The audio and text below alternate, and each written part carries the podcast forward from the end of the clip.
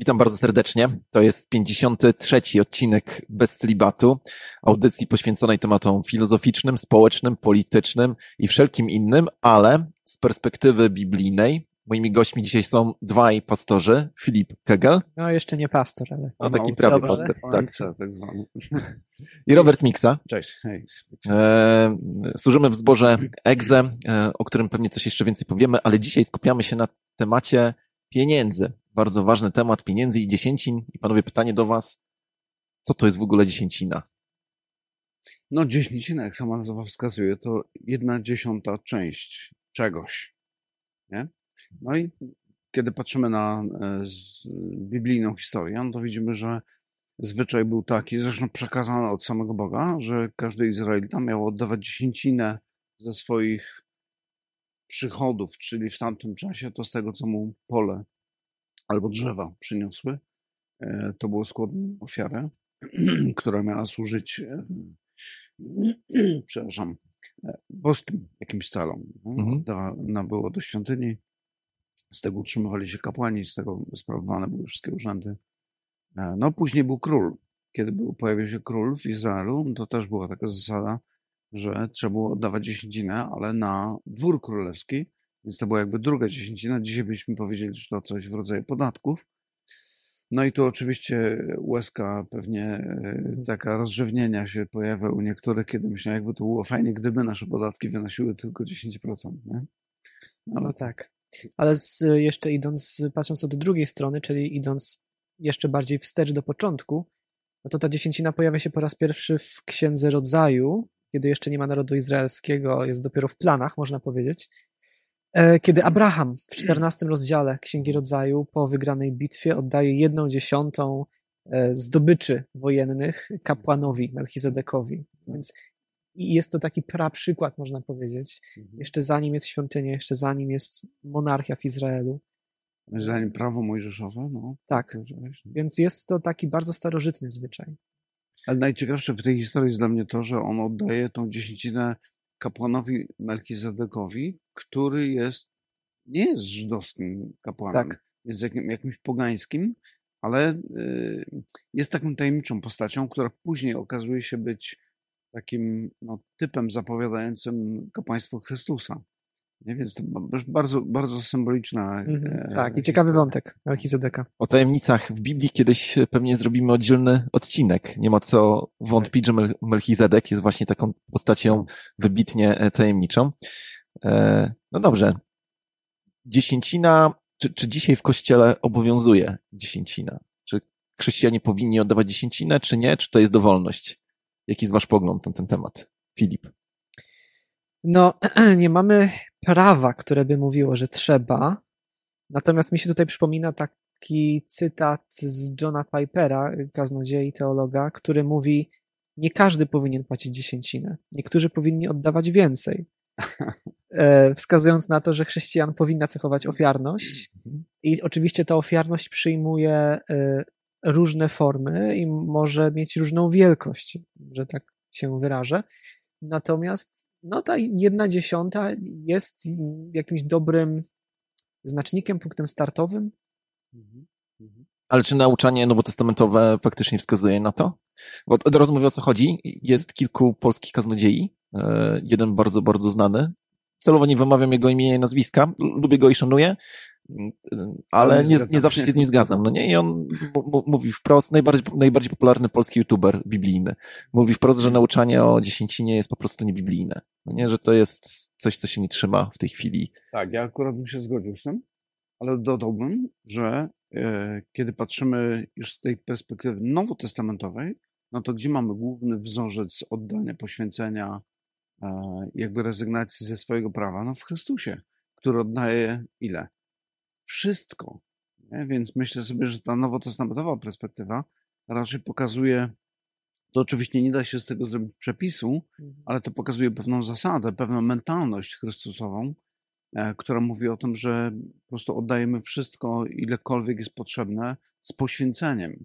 Nie na tej zasadzie, że no dobra, tam 10 mogę oddać, bo to nie, nie zaboli mnie specjalnie, mhm ale robię to z poświęceniem, więc czasem to będzie oznaczało jeszcze więcej. Tak, tak i właśnie można by spojrzeć z takiej perspektywy, że mamy ten y, wzór, a nawet zasadę w Starym Testamencie, którą miał Izrael, e, jeżeli chodzi o oddawanie dziesięciny. I teraz przechodzimy do Nowego Testamentu i otrzymujemy taki wzór, no właśnie, ofiarności, jakiego no w Starym Testamencie wprost w zasadzie jeszcze nie było, tak? Czyli tak jakby jeszcze piękniejszy przykład jest nam przedstawiony, no to dlaczego teraz mielibyśmy być mniej ofiarni niż Mhm. ci, którzy byli pod Starym Przymierzem? Ale w kontekście też tego, czy to jest e, w Nowym Testamencie, ja bym tutaj też taką myśl e, sformułował, że nie ma jako, no właśnie, zasady, przepisu, y, czegoś, co wszystkich teraz obowiązuje i będziemy jakoś rozliczać jedni drugich z tego. Natomiast no, Biblia też nie działa w taki sposób, że czytamy tylko Nowy Testament, tak? Bo to jest aktualne, a stary to jest już, Mhm. nie wiem, wersja 1.0, która już odeszła w niepamięć. To, to nie o to chodzi. E, także prawo mojżeszowe, mimo że ono nas nie obowiązuje jako kodeks prawny, no to też pokazuje nam Boży charakter, Boże wartości i jedną z tych wartości jest też to, abyśmy byli ofiarni. Tym bardziej, że, y, no właśnie, to o czym wspomniałem na początku, dlatego myślę, że to jest ważne, że ta dziesięcina pojawia się długo przed nadaniem prawa mojżeszowego, właśnie w życiu Abrahama, który jest dla nas pewnym przykładem, jakimś pierwowzorem w wierze, tak? Więc e, bierzemy pod uwagę całe Boże objawienie, a nie tylko najbardziej aktualną końcówkę, powiedzmy. Ja myślę sobie o jeszcze jednym fragmencie, akurat nowotestamentowym, ale on też e, daje pewne światło w spojrzeniu na Stary Testament. Chodzi mi o te słowa, kiedy Pan Jezus mówi, żebyśmy byli podobni do Jego Ojca, który jest w niebie, którego słońce świeci zarówno na sprawiedliwych, jak i niesprawiedliwych, Jego deszcz pada na sprawiedliwych i niesprawiedliwych, czyli jakby to błogosławieństwo pochodzące od Boga jest gdzieś tam wylewane bardzo szeroko. Nawet bym powiedział tak, że Em, to chyba Keller używa takiego sformułowania, że Bóg jest marnotrawnym Bogiem. Że jakby marnotrawi na nas, daje nam dużo więcej niż my zużywamy, czy korzystamy z tego. I myślę sobie, że jakby już w akcie stworzenia widzimy ten akt Boga, który poświęca wszystko i utrzymuje wszystko przy istnieniu. W w psalmach Dawid pięknie opisuje to, e, w jaki sposób Bóg troszczy się o przyrodę i sprawia, że ona tak funkcjonuje, że zarówno zwierzęta, jak i rośliny są w stanie funkcjonować. I to jest chyba też taki element, taki bardzo, bardzo fundamentalny, który pokazuje nam, że my bez Bożej łaski nie jesteśmy w stanie nawet oddychać. Nie? Tylko dlatego, że Bóg jest hojny wobec nas, my jesteśmy w stanie funkcjonować nawet pod tym względem biologicznym. Mam kilka pytań praktycznych. E, No bo dzisiaj faktycznie w naszym kościele, w kościele baptystów, chyba jest przyjęta taka zasada, że zborownicy oddają dziesięciny. E, Przynajmniej tutaj na Pomorzu. Dziesięciny od czego? Od wpływu netto na nasze konto, czy od tego, co zarabiamy brutto? Od razu mówię, kiedy mówię brutto, to nie mam na myśli faktury z podatkiem VAT, no bo VAT, VAT nigdy nie bierzemy pod uwagę, ale mówię na przykład o tych osobach, które zarabiają na umowę o pracę, czy umowę zlecenie. Każda taka osoba zarabia więcej. Tak naprawdę tylko istotną część bierze z tego fiskus. Jakbyście na to odpowiedzieli. No ja bym chyba sięgnął do tej zasady Pawła, który mówi, każdy, tak jak sobie postanowił w sercu Tak. swoim, nie z żalem albo z przymusu, gdyż ochotnego dawcę Bóg miłuje. Więc myślę, że to jest kwestia naszego sumienia, naszej y, ofiarności, otwartości na Boże prowadzenie, generalnie któremu przyśpie- przyświeca zawsze postawa Chrystusa, który jest no, dany w zupełności. I cokolwiek ustanowimy, czy przyjmiemy jako zasadę dla siebie, e, Trzeba być wiernym tej zasadzie. Tak, trzeba być wiernym i e, to jest trudniejsze podejście niż byłoby, gdybyśmy mieli konkretny przepis. Nie? Bo gdybyśmy mieli konkretny przepis, e, na przykład oddzielna księga w Nowym Testamencie, która szczegółowo by wyjaśniała, jak obliczyć tę dziesięcinę, to myślę, żeby się mogło pojawić takie niebezpieczeństwo, żebyśmy to zaczęli traktować jak podatek na Pana Boga. Mhm. To znaczy, e, swoje zapłacimy i teraz już daj mi święty spokój, bo cała reszta należy do mnie. co więcej, teraz Pan Bóg ma dług wobec nas. Tak, no musi teraz mi zbudować, nie wiem, autostrady czy coś takiego. No, E, A to właśnie nie o to chodzi. Mamy być ofiarni. I teraz może być tak, że dla kogoś zapłacenie e, dziesięciny, czy to od netto, czy to od brutto, e, nie będzie niczym obciążającym finansowo, nie będzie żadną ofiarą. I czy wtedy będzie ofiarny? No sam to musi rozsądzić, nie? Gdzie jest ta granica? żeby rzeczywiście było to coś, z czego, oczywiście, żeby nie zagłodził swojej rodziny, Mhm. ale żeby było to coś, z czego on musi zrezygnować, z jakiejś części swojej wygody, swoich może zachcianek i tak dalej, żeby ofiarować na coś bardziej wartościowego. Natomiast no właśnie, ta zasada Pawłowa, każdy jak w sercu postanowił, bo ochotnego dawcę Bóg miłuje, a nie wiernego podatnika. To, jest pewna wskazówka tutaj dla e, naszych ustawodawców, jeżeli chodzi o przepisy podatkowe. Ma, przypomniało, mi się, e, przypomniało mi się świadectwo e, jednego człowieka, który był i ciągle jest przedsiębiorcą. A wiecie, jak ktoś jest małym przedsiębiorcą, to nigdy nie wie, ile zarobi. Najpierw zarabia na ZUS, później na, no wiadomo, a dopiero później na to, co może wydać. I on, i on zawsze odprowadzał tej dziesięciny bardzo, bardzo niedużo, bo odejmował właśnie koszty związane z utrzymaniem państwa. Ale spotkał innego przedsiębiorcę, który oddawał większą dziesięcinę i się zapytał go, jak ty to robisz? I on, ten drugi przedsiębiorca powiedział tak, słuchaj, wyobraź sobie, ile ty chciałbyś w przyszłym roku zarabiać. Wyobraź sobie, postaw sobie taki cel i zacznij już dzisiaj od tego odprowadzać dziesięcinę. Świadectwo mówi, a znam tą osobę bezpośrednio, która mi o tym powiedziała, że po roku, jak podsumowała sobie, ile zarobiła, to, e, to zarobiła więcej niż oddawała dziesięciny. To znaczy, że założyła, że będzie więcej zarabiać, więc odprowadzała od, od początku większą dziesięcinę, okazało się, że zrobiła jeszcze więcej. A? To taka, taka ciekawa historia. A do was, e, panowie, mam pytanie, czy rozwiązanie niemieckie jest właściwym rozwiązaniem? Przypomnijmy, na czym ono polega. Ja deklaruję po prostu, że jestem e, członkiem jakiejś parafii albo zboru i po prostu e, w systemie podatkowym mam dodatkowy podatek odciągany, który jest kierowany bezpośrednio właśnie do tego kościoła, w którym służę. Najgorzej. To tak samo jak wprowadzenie religii do szkół. Ho, ho. Obowiązkowe nauczanie To religii. niektórzy powiedzą super. Zrobimy z nich chrześcijan. Aha. No to tak nie No, ale działa. tam nie ma przymusu, no nie? To jest tak, że ty po prostu deklarujesz. I w, w tym momencie jakby sprawa się łatwiej rozlicza, no nie? Tak, deklarujesz, ale jest odgórnie ustalony procent, jaki przekazujesz. Mhm. I myślę, że tu się pojawia to niebezpieczeństwo, że część osób myśli sobie, "Mm, mam czyste sumienie, to co powinienem. No tak, zapłaciłem podatek Panu Bogu. Tak, o, jesteśmy kwita, a nawet ponieważ byłem wierny w tym, to teraz Pan Bóg jest mi też swoją wierność winien.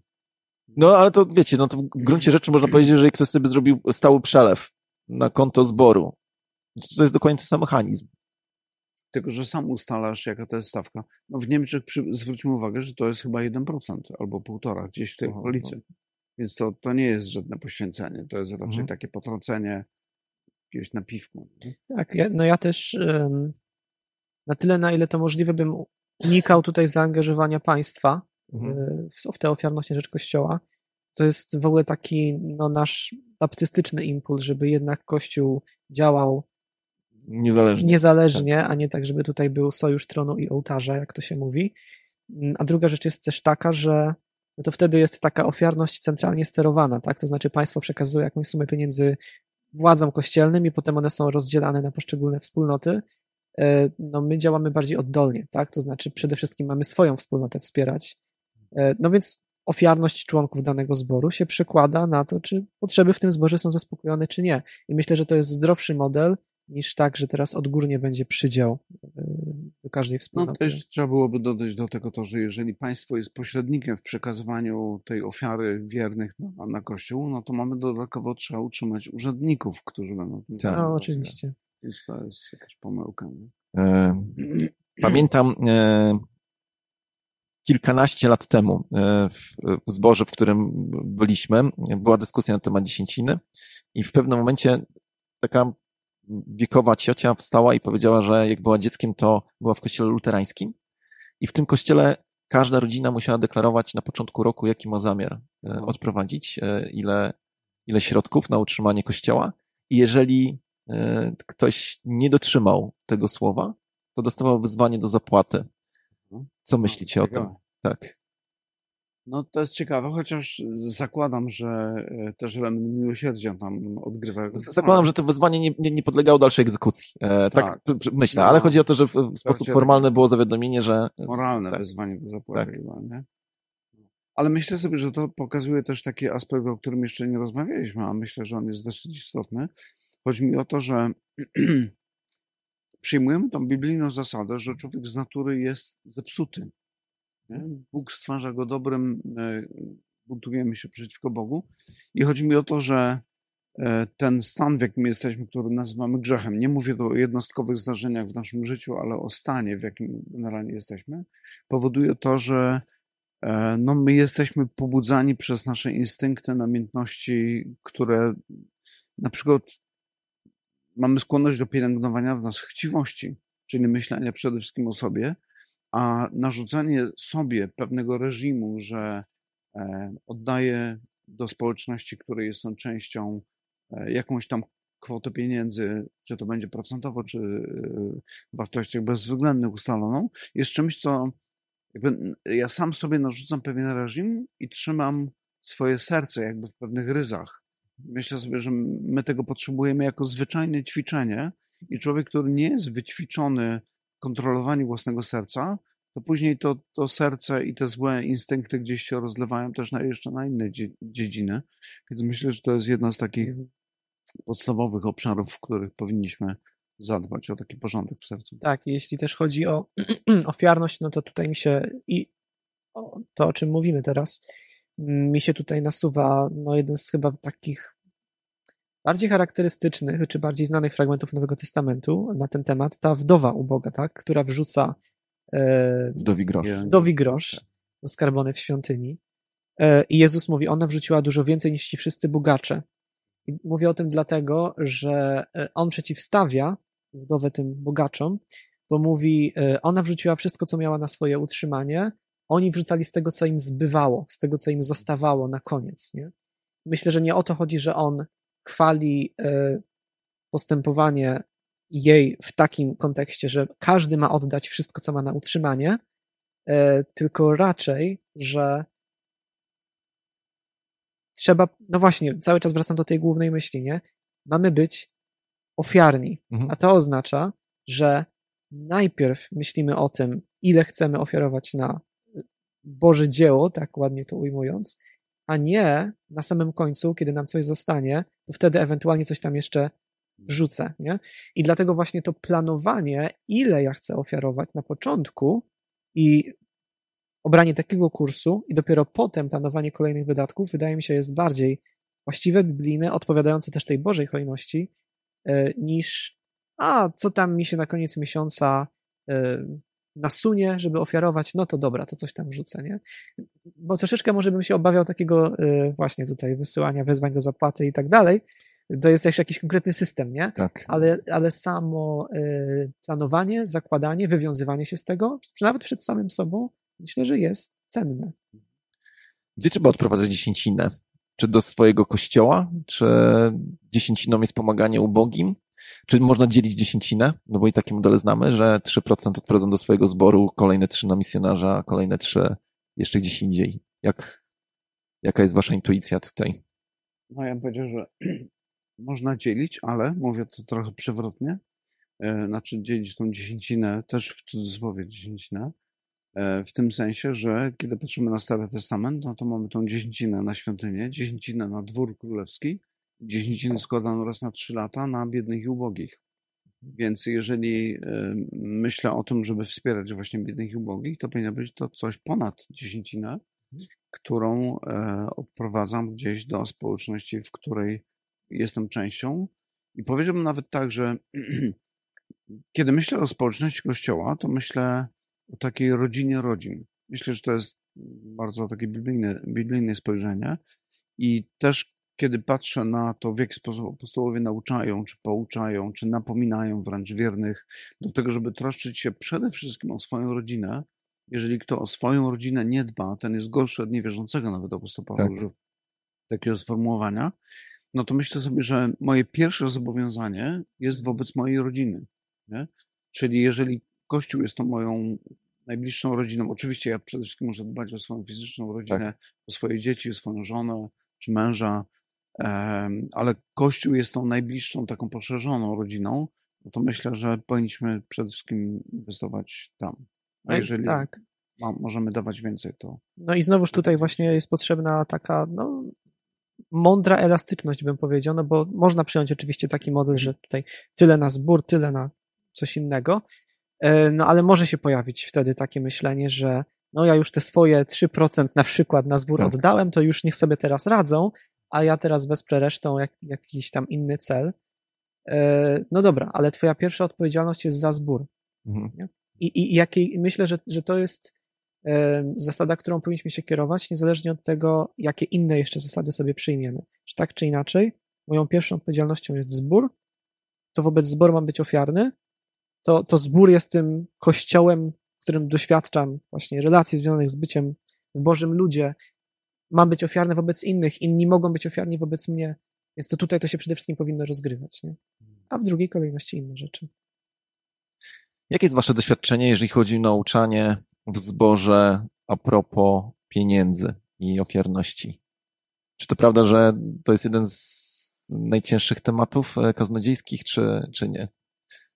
Ja powiedział tak, że dla mnie kiedyś był, ale ponieważ e, jakieś miałem takie szczęście, że od dziecka właściwie e, wiedziałem o, o takiej idei, powiedzmy, jako dziesięci, jak, jak dziesięcina i to było jakby od samego początku to była taka myśl, która gdzieś tam z tyłu głowy mi się pojawiała i jakby odkładanie dziesięciny nie było czymś nadzwyczajnym, więc potem, kiedy już byłem pastorem, no to na początku czułem taką niezręczność, ale później pomyślałem sobie tak, że moim zadaniem, moją odpowiedzialnością przed Bogiem jest nauczanie ludzi tego wszystkiego, co Pismo Święte mówi na temat naszego życia, jak ono powinno wyglądać. I jeżeli Bóg mówi na ten temat, jeżeli apostołowie mówi na ten temat, jeżeli Jezus mówi również o poświęceniu, oddaniu, ofiarowaniu, to jeżeli ja tego nie robię, no to jestem nielojalny wobec mojego szefa, że tak powiem. Nie? Mhm. Więc to pozwoliło mi chyba tak się wyluzować i też mówić o tym, że słuchajcie, to jest nasze powołanie. Nie możemy żyć tylko z myślą o tym, że ja muszę sobie jeszcze coś tam kupić, jeszcze coś tam wydać, a jak mi zostanie, to wtedy Mhm. coś zrobię. Komuś. To zadam teraz przewrotne pytanie. Czy ktoś, kto nie odprowadza dziesięciny, e, jakkolwiek by ją liczył, ale wiem, że po prostu nie odprowadza, to czy kradnie? Tak. Hmm. Ja myślę, że to Stary Testament bardzo jasno mówi o tym, że to jest, e, że to jest kradzież, bo to należy do Boga. e, I jeżeli my to zabieramy dla siebie, oczywiście pomijam sytuacje ekstremalne, kiedy naprawdę nie mamy z czego żyć, to wtedy jakby ta dziesięcina staje się czymś, nie wiem. Tak, po- pomijamy tę sytuację, tak. upraszczamy model. To jest tak, że Um, nawet, nawet e, kiedy patrzymy na wypowiedzi proroków starotestamentowych, to mamy takie przykłady, kiedy Bóg przez swojego proroka mówi spróbuj oddać to, co mi przyniosłeś w ofierze do świątyni, spróbuj to ofiarować swojemu Panu. Jeżeli przynosisz zwierzę, które jest kalekie, które jest ślepe, które jest w jakikolwiek sposób uszpecone, czy w ten sposób zyskasz, zyskasz przychylność swojego Pana? Raczej odtrąci to i, i będzie cię traktował tak, jak ty potraktowałeś jego. I Bóg mówi, o ileż bardziej ja jestem godny wszelkiej czci. Nie? I myślę sobie, że jeżeli my nie mamy właściwego spojrzenia na Boga, no myślę sobie, że ostatecznie, ojku, coraz więcej myśli mi się gdzieś tam plącze teraz po głowie, ostatecznie to się sprowadza do tego, czy ja patrząc na swoje życie, myślę sobie, jejku, jak ja jestem sprytny. Ja tak potrafię sobie świetnie radzić w swoim życiu. Mhm. Jestem naprawdę niesamowity. Mhm. I, I jeżeli myślę w ten sposób o sobie, że ja jestem swoim Bogiem i swoim zaopatrzeniem, no to tak, będę miał tendencję do tego, żeby powiedzieć sobie, dlaczego ja mam Panu Bogu coś dawać. Ja nie jestem mu nic winien. No, rzeczywistość jest taka, że wszystko, co mam, pochodzi od Boga, ale Pan Bóg mówi, dobra, zostaw sobie 90%. Tak, no właśnie, ja bym to tak w, taki sposób też rozszerzył, nie? że e, kiedy myślimy o własności w kontekście biblijnym, no to ostatecznym właścicielem zasadniczo wszystkiego, co mamy i nawet no, nas samych jest, jest Bóg. mhm. On nas stworzył e, i no, w dodatku jeszcze jeśli jesteśmy chrześcijanami, to On nas odkupił, więc tak jakby jest dwa razy naszym właścicielem nie? I, i w związku z tym wszystkiego, czym dysponujemy w naszym życiu. Więc to nie tyle jest tak, cały czas ja tutaj właśnie wracam do tej jakoś tak, myślę, że to jest tutaj fundamentalnie ważne. do tej idei, że nie jesteśmy podatnikami, w tym sensie, że to nie jest tak, że jest coś, co jest naszą własnością i przychodzi ktoś z zewnątrz, czyli Pan Bóg i może Kościół i nie wiadomo kto jeszcze i mówi, ej, to teraz ze swojego oddaj mi część. Nie, to jest raczej tak, że Bóg jest właścicielem wszystkiego, co istnieje, ponieważ On stworzył wszystko. Daje nam w zarząd, żebyśmy byli menadżerami czy zarządcami e, tego, co należy do Niego, żebyśmy robili to dobrze, żebyśmy to dla niego pomnażali i tak dalej. I w związku z tym e, to też, no właśnie, nie jest tak, że oddam część jemu należną, reszta już jest moja, mogę z tym zrobić, co chcę. Nie.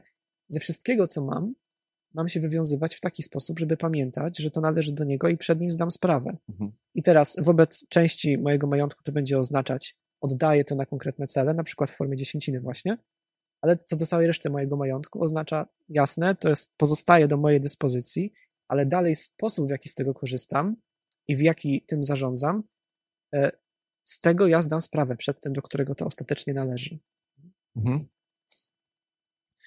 Pytanie praktyczne. Co ma zrobić osoba, która nie zarabia? Albo student czy uczeń, albo ktoś, kto jest bezrobotny? Czy może tą dziesięcinę odprowadzić w jakiś inny sposób? Ja miałem taki dylemat, kiedy byłem e, jeszcze uczniem w średniej szkole. E, u nas w domu nie było takiego zwyczaju, żeby dostawać kieszonkowe, więc po prostu żadnych pieniędzy nie miałem swoich. Swoich oczywiście w tym przenośnym sensie, bo to i tak wszystko należało do rodziców. Więc jeżeli cokolwiek od nich otrzymywałem, to zawsze to były celowe jakieś takie pieniążki. E, I pomyślałem sobie tak, bo to jakoś tak mnie bolało. Dlaczego ja nie mogę dawać dziesięciny, mhm. nie? Bo nie mam pieniędzy ale pomyślałem sobie, a, mam czas. Mhm. Mogę czas poświęcać na, na Boże sprawy, więc policzyłem sobie nawet dokładnie. Jakoś tak mi wykalkulowałem, że wyszło mi 2 godziny 24 minuty, tak. żeby to policzyć dokładnie. Już nawet nie pamiętam, czy, to, czy mi się przyznał do tego rachunku, który zrobiłem, czy dobrze policzyłem, ale taką zasadę przyjąłem. No i to był czas, który poświęcałem na e, życie wspólnoty, na czas na studiowanie Biblii, dobrych chrześcijańskich książek, czas na modlitwę, czas spędzony na grupach biblijnych czy jakichś innych wydarzeniach chrześcijańskich. I mniej więcej starałem się, żeby to w tej okolicy e, gdzieś tak było, a resztę czasu to był czas na naukę, na pracę w domu, e, cokolwiek. I to, to narzucało mi pewną dyscyplinę życia i myślę, że tylko skorzystałem na tym. Mhm. Tak, i to myślę, że, że możemy być tak kreatywni w byciu hojnym, mm. e, że naprawdę jest. I, i, nawet jeśli nam się wydaje, że nie mamy dużo, to, to może być prawda, że w porównaniu z innymi ludźmi nie mamy dużo, ale mamy mnóstwo rzeczy, każdy z nas, które od Boga otrzymujemy. E, czy to jest no właśnie czas, czy to jest e, na przykład miejsce, w którym mieszkam, mogę kogoś ugościć, mogę kogoś zaprosić i, w taki sposób jakby oddać część tej swojej przestrzeni, tak, jako ofiarę dla kogoś, żeby go wysłuchać, pomóc po prostu poznać go lepiej, e, pomodlić się wspólnie. No tysiąc różnych rzeczy, nie? Więc z tym, co Bóg nam daje, naprawdę możemy być kreatywni w hojności i to, to nie musi być nawet konkretna suma pieniędzy, chociaż oczywiście, jeżeli je mamy, to owszem, powinna być, ale to się nie ogranicza do tego. Mhm. Jasne. Panowie, zbliżam się do końca. To była ciekawa dyskusja. E, na początku tej audycji powiedziałem, że coś powiem jeszcze na temat EGZE, e, zboru, w którym służymy. I mam teraz taką intuicję, żeby zapytać was o kazania, które mówicie, no bo mówicie e, prawie na zmianę. O czym ostatnio mówiłeś, Filip, dla tych, którzy jeszcze nie oglądali naszych audycji poza bez celibatu? No mówiłem o fragmencie z księgi od której wiele osób zaczyna czytać Biblię, mimo że jest ostatnia w Biblii, czyli Apokalipsa. E, tak, tam mm, jeden z listów do kościołów w Azji Mniejszych, który, w Azji Mniejszej, który Pan Jezus rozsyła przez Jana, autora księgi. No, no i tak Właściwie to mówiłeś chyba wszystkie listy, tak? Mówiłem wszystkie listy, tak. I to był, to był siódmy z kolei, ostatni. E, więc to była ostatnia niedziela. Dla tych, którzy są ciekawi, e, kazań z objawienia świętego Jana albo z Apokalipsy, to jest ta sama księga, to zapraszam do tego, żeby na naszym kanale na YouTubie odnaleźć te kazania. A ty, Robert, jaką księgę omawiasz? E, tak, ja podobnie jak Filip na tą serię z Księgi Objawienia, ja wziąłem na, na warsztat, że tak powiem, e, list apostoła Pawła do Tymoteusza. Tymoteusz był jego takim dużo, dużo młodszym współpracownikiem, który został w pewnym momencie sam w dużym mieście, w dużym, dużej społeczności, dużym kościele, e, który musiał zarządzać. I Paweł udziela mu mnóstwo praktycznych bardzo wskazówek, w jaki sposób ma to robić, w jaki sposób Kościół ma funkcjonować. I z, te, z, z, tego powodu myślę, że ten list dla nas, którzy jesteśmy takim młodym Kościołem, jest o tyle ciekawy, żeby podejrzeć, jak apostoł Paweł e, widzi, że Kościół powinien funkcjonować. Jakby taka ogólna zasada, chyba sprowadziłbym to do tej reguły, o której powiedziałem wcześniej, że Kościół jest rodziną rodzin i wiele wskazówek, które apostoł Paweł tam zostawia, właśnie pokazują funkcjonowanie Kościoła, który jest rodziną gdzie nawzajem o siebie dbamy, nawzajem się troszczymy o siebie. Również wdowy na przykład. E, no, bardzo dużo praktycznych, ciekawych kwestii tam się pojawia. Jeżeli, szczególnie jeżeli zestawimy to z polskim kościołem powszechnym. Jakby dwa zupełnie różne światy. Z polskim kościołem powszechnym, czyli z kościołem katolickim, mówiąc wprost. No tak, tak no, katolicki to powszechny. No, to są Nawet rzymskokatolickim ja dodam, bo tak, to... Tak. tak. Dobra. Wszystkich Was, którzy jesteście zainteresowani nie tylko tą audycją bez celibatu, zapraszamy na nasz kanał na YouTube i na nasze social media. I teraz bardzo ważny komunikat. Proszę, żebyście skomentowali ten odcinek jakkolwiek, bo to poprawia nasze zasięgi. Ocencie ten odcinek w skali od 1 do 6. 1 bardzo, bardzo słabo, 6 bardzo, bardzo fajnie, tak dalej. E, no i co panowie, to chyba wszystko. Bardzo no, wam dziękuję za tę audycję. Jeszcze dodać jedną rzecz, tam za tobą nie wiem, czy ono w kadrze jest widoczne, tak. mamy koło, na którym jest napisane Welcome on board. Chciałbym podkreślić, że jesteśmy nad Bałtykiem, co prawda Zatoką Bałtycką może bardziej niż samym Bałtykiem jako takim, więc ten element jest taki trochę symboliczny związany z tym, gdzie, gdzie jesteśmy, ale to jest koło, które jest takim pierwszym elementem dekoracyjnym w naszej nowej siedzibie, gdzie będziemy, więc chcemy powiesić takie koło, gdzie będzie ten napis Welcome on board, czyli witamy na pokładzie, E, dodam jeszcze, że pod spodem będzie jeszcze jeden napis, ale to ci, którzy przyjdą, zobaczycie. Jeżeli nie przyjdziecie, to pewnie na zdjęcie on się na Instagramie. Tak. E, chciałbym powiedzieć to, że w tą niedzielę mamy takie, no powiedzmy półoficjalne, bo to jest właściwie nasze wewnętrzne wydarzenie, ale zapraszamy bardzo serdecznie. Wydarzenie związane z otwarciem nowego lokalu, w którym będziemy. Remontowaliśmy go przez ponad dwa miesiące. Myślę, że w tą niedzielę już będzie bardzo ładnie wyglądał. Bardzo dziękuję. To był Robert Miksa, Filip Kegel, a ja nazywam się Sławek Zawadzki. Do zobaczenia w kolejnym odcinku.